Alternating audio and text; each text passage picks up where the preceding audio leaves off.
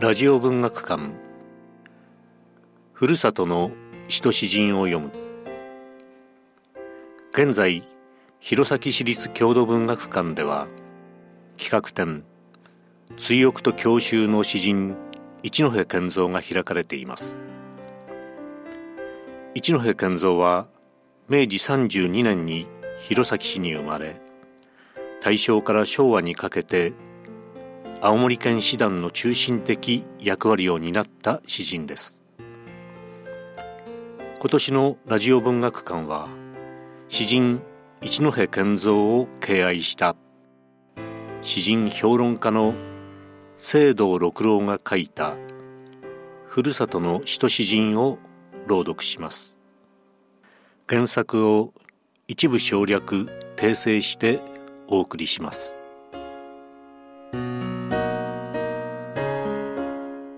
今日は第24回大木実。津軽弘前。津軽海峡を朗読します。どうぞお聞きください。大木実。津軽弘前。駅前には馬車が群れていた。舗装道路の馬糞にはハエが群れていた。手を膝に置き女たちは街中でも丁寧に挨拶を交わした。はるかに津軽富士の頂に白い夏雲が動いていた。津軽海峡北の国青森。長い幌を抜けると連絡船のマストが見えた。行く人帰る人。列を作り肩を並べて物を言い物を食っていた。稼ぎに行く晴れ着をつけた先人たちもいた。僕は待合室でリンゴと新聞を買った。汚れたガラスの向こうに白波の立っている。昼過ぎの海を眺めていた。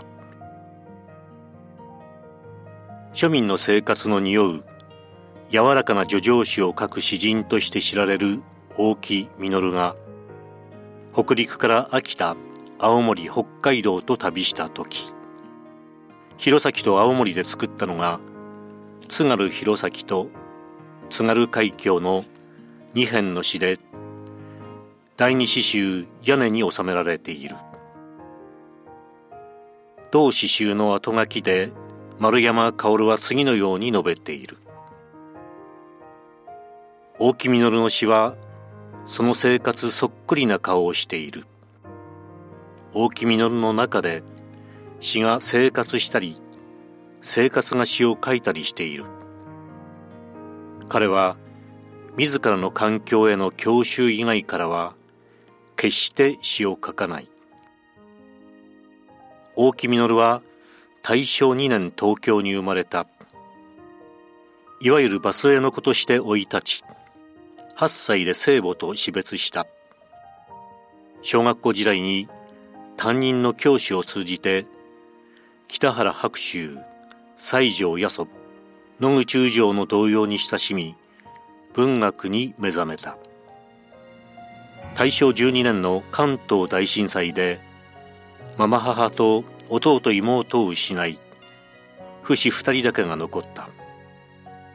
ここに大木実の文学へ進む原因のようなものがあり父の希望で電気学校に入ったが中退した。はじめ室尾再生や佐藤春夫の詩の影響を受けて叙情詩を作ったが昭和14年頃から中断していた試作を本格的に始めて第一詩集バスへの子を出し続いて屋根を出して式の同人となった。他に詩編故郷遠来などがあり近年もなお詩集や青少年のために詩の鑑賞書を出して親しまれている。大木実の詩が庶民的な生活をリアリスティックに歌いながらノスタルジーを漂わせているのは長く地方都市の市役所に勤めながら試作を続けてきたということとヒューマニスティックな精神の持ち主の人であるからだと思う。師団の外にあって生活に対して厳格であることが分かりやすい詩を作らせているのである。詩津軽弘前は戦前の弘前の情景田舎町の風情をよく描いている。大木実は庶民の暮らしを包む屋根には引き付けられても権威を誇る城郭や城下町には関心を示さない。その態度がこの詩にもよく出ている。今の弘前の市街通りには馬車はもちろんハエもいない。自動車が洪水のように流れ街中で挨拶を交わす姿も見られない。大木実の詩にある昔の生活は皆貧しかった。そして人情も深かった。今は生活が豊かなのにせかせかと忙しげで岩木山の頂上にかかる雲を眺める人もいない。そして馬糞のない代わりに自動車のタイヤが残した粉塵が新たな公害問題を引き起こしている。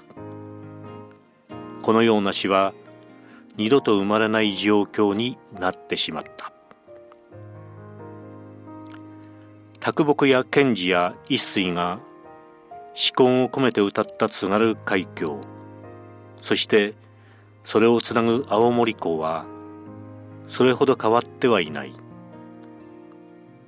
ただ連絡船でここを渡る人は年々少なくなりもし青函トンネルが開通し列車が走るようになればここは寂れて廃止されるであろうと思う。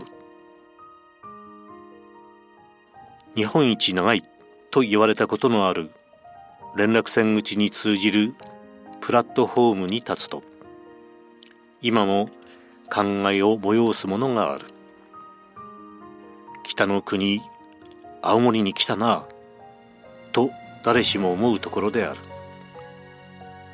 東北新幹線が青森まで開通すればここはますます寂れてしまう運命にある。